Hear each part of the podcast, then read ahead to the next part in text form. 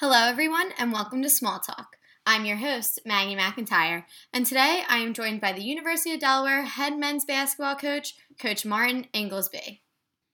Coach, welcome to the show. Thanks, Maggie. Appreciate you having me. Yeah, well, first I want to talk a little bit about your personal athletic career. Uh, I know your dad played in the NBA. Did you grow up only playing basketball, or what was your first love? Um, you know, I would say basketball was my first love, but I grew up playing a lot of sports. Um, played soccer, played baseball, uh, a lot of basketball. Um, so that kept me busy. Um, you know, playing uh, travel a little bit. You know, playing in the backyard. Uh, I feel like you went from one season to the next. Uh, I did that up to high school, and then when I get into high school, I just committed to playing basketball, and that kind of became uh, 365, 24 seven for me. Right. And I know you played high school ball at Carroll. Mm-hmm. When did you realize that you were going to play in college and that you were good enough and that's what you were going to do? You know, I um, that was always a goal of mine growing up. Uh, my dad played at Villanova, had a great career there. Played in the NBA, so around the game of basketball probably ever since I could remember. Um, and you know, as, as I continued to work hard and, and commit to it, um, started to get some interest from colleges early in my high school career, and um, and then probably around sophomore year, I thought that hey, I got a chance to play at the next level and, in Division One, and, uh, you know, obviously explored my options and did my homework. It came down to me uh, going to Princeton. I grown up going to the basketball camp uh, for years when I was younger with my buddies, and then grew up a big Notre Dame football fan. So I uh, had a chance to travel out there for some football games with my dad, and um, just kind of fell in love with the place. So was fortunate to get a basketball scholarship to go out to Notre Dame and spend uh, a lot of time out there. So that's really cool that you got to kind of go to a school that you were dreaming of going to one day. Yeah, I mean, I uh, I grew up on Saturdays. I feel like we uh, arranged our um, athletic activities and, and, events on the weekends around when Notre Dame football was playing. So at a young age, I was a big Notre Dame football fan, and, and they started to show some interest. Uh, actually, Fran McCaffery, who's the head coach at the University of Iowa now, is an assistant at Notre Dame. He's a Philadelphia guy, so um, you know he knew my dad, and they started recruiting me a little bit. And I went out there early in my junior year, and then uh, or sophomore year and junior year, and got really comfortable with the coaching staff, the opportunity. Kind of an Irish Catholic kid from the Philadelphia area. Uh, it's kind of a dream opportunity for me. So um, just fell in love with it, and uh, I was fortunate to get a scholarship there and head out to uh, play four great years of basketball there. So, what was your experience like being a player at Notre Dame? It was a lot of fun. Um, you know, a lot of fun out there, and I played for three coaches in four years, which is a little unique experience. Yeah. I always kind of step back as a coach and, and look uh, and try to pull from the coaches that I played for. But I played for John MacLeod, who was the head coach there. Uh, he recruited me out of high school. I played for two years for him, and then he unfortunately got let go. Then Matt Doherty came in, who was an assistant at Kansas for Roy Williams, uh, and was there for a year. And then he left uh, that next summer to go to North Carolina, which was his alma mater. And then Mike Brey, who's the current coach there, came in my senior year. So, you know, unique experience, uh, three different personalities, three different styles and systems. Um, you know, I think I uh, dealt with some adversity through um, sometimes, but, you know, I think it really prepared me for life after basketball. Had a, had a lot of a lot of fun out there um, with good friends, guys I met in the dorms my freshman year, and then obviously some great great teammates. And we had an, an unbelievable experience basketball wise. So um, kind of getting Notre Dame basketball kick-started. They hadn't been in the NCAA tournament in 11 years. My senior year, we were fortunate to get back to the NCAA tournament. Uh, won a Big East championship that year, and just had a lot of fun with it. A really good group of guys. And did you get to go to any football games? while you were? Uh, yeah, quite a bit. Yes, that was what we did on Saturdays. You know, we'd always have recruits in uh, those weekends, so you had to entertain them and show them around. We played uh, pickup in the morning, then we had a tailgate, a basketball tailgate leading into the football game. And, you know, I went to uh, a lot of college football games. And when I was an assistant, we used those, recruit, you know, weekends for recruits. So you're always looking to entertain and show people a good time and experience, uh, you know, big time college football football atmosphere. So I was a big college football fan, so I love going it, going to those games, and you know, a lot of, a lot of great memories watching Notre Dame football. And then basketball wise, do you have a favorite memory or a favorite game?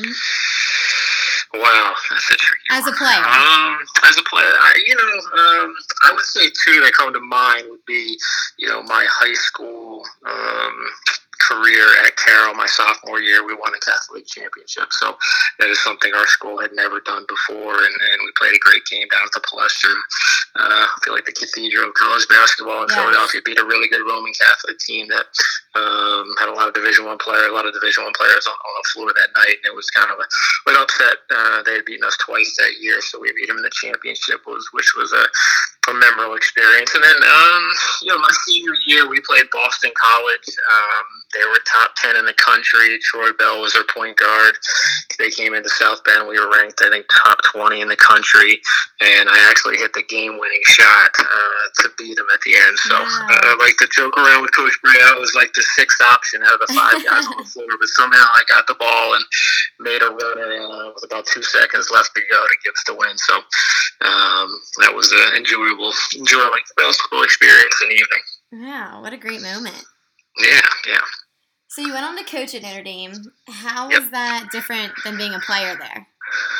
It was a lot different, and to be honest with you, it was um, a little bit of an eye-opening experience. Some of my first club couple staff meetings with Coach Brey and the assistants, and you know, as a player, you see things from a different lens. And then I remember getting into those staff meetings, sitting there, and just being like, "Oh wow, there's a lot, lot that goes into running a basketball program. So uh, I didn't have a whole lot to say those first couple of years. I kind of was a sponge in staff meetings and try to soak it all in. Right. Um, but it's amazing. It's, you, know, you step back and, and look to see what actually goes into actually running a program. You know, academics, compliance, uh, camps, community relations, fundraising. I just kind of thought you roll the balls out and you go to practice and you watch a little video here and there. But you know, spent a lot of time. Um, you know, learning how to be a coach. And I was no, seven years as director of basketball operations at Notre Dame. So kind of behind the scenes helping Coach Brey run the program.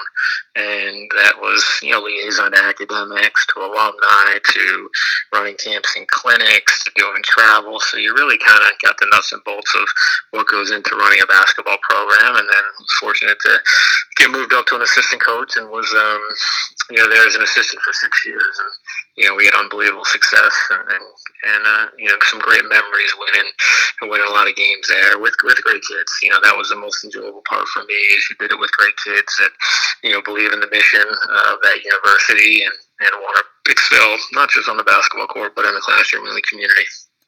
Would you say coaching has allowed you to appreciate the game more? Yeah, yeah. I mean, I think for me, um, you know, as as a leader, you're always trying to um, continue to grow and develop and get better. Um, you know, there's so many days where I wish I could get back out there and continue to play, and I worry about my knees and my Achilles. but um, you know, I, I love what I do.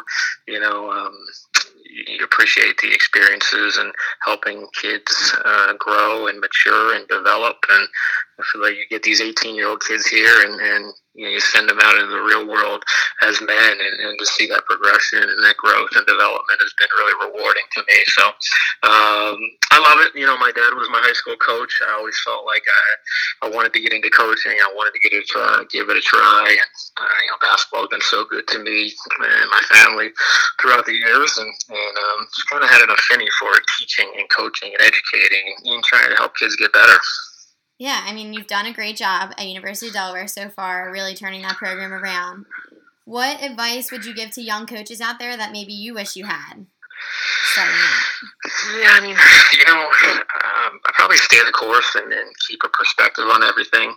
You know, when we got to Delaware, um, it was not in a great place, and you know, kind of just stay true to the process. And nobody's an overnight success, and you know, Rome wasn't built in a day, and you know, I think really work really hard and, and be nice to people. I have a sign in my office that I look at every now and then, and um, you know, just stay true to who you are and, and, don't try to be anybody else. It was great advice Coach Brey gave me when uh, I was fortunate to get the job at Delaware. He said, "Be the best version of Martin Ingelsby you can't. You know, don't try to be Mike Brey. Don't try to be this guy. Don't try to be that guy.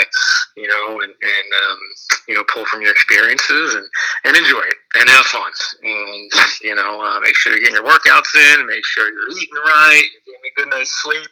Um, but I just think you know you treat people the right way, and you know I think that's going to come back to you know do great things for you in the future. So um, yeah, that was I guess some ramblings of pieces of advice, but you know I think that's kind of what I tried to uh, instill in, in, my coaching staff and young guys that want to get into it. You know, you got to work hard, you got to grind it, but obviously enjoy that process as well.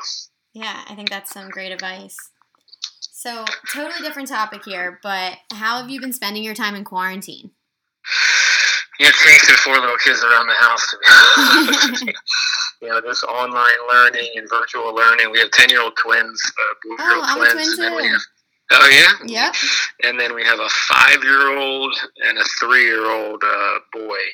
So we've uh, my wife Colleen has has kind of overseeing the 10 year olds in their virtual learning and, and i kind of have to play zone against the five and three year old as best right. i can so you know, uh, this rain today doesn't help, but at least it's been a little nice and warm and sunny the last uh, week or so. We can get outside, and you know, they've been having some Zoom calls. They've been having some activities with their teacher, and, and you know, for me, just trying to keep in contact with our players, uh, which is the most important thing for me. Um, obviously, as head coach at Delaware, is to stay connected with those guys and make sure that they're, um, you know, safe and healthy and, and you know, really concerned about their well-being, make sure they're going to finish strong academically. And, and, we've been doing some Zoom calls once a week with them just to be able to connect and see each other and, and, and try to stay productive as well. Yeah. All right. Well, it's time for some buzzer beaters. All right. iPhone or Android? iPhone. Sneakers or flip flops? Sneakers. Travel by plane or travel by car? Car. Coke or Pepsi? Coke. And Mac or PC? I'm a PC guy, yeah. Oh, wow. Yeah. Cool. All right, well, it was awesome to have you on the show today. I really appreciate you coming on. Well, thanks, Maggie. I appreciate it. You know, hope you're staying safe and healthy over there, and, and uh, I appreciate the opportunity. Same to you as well. All right, take care.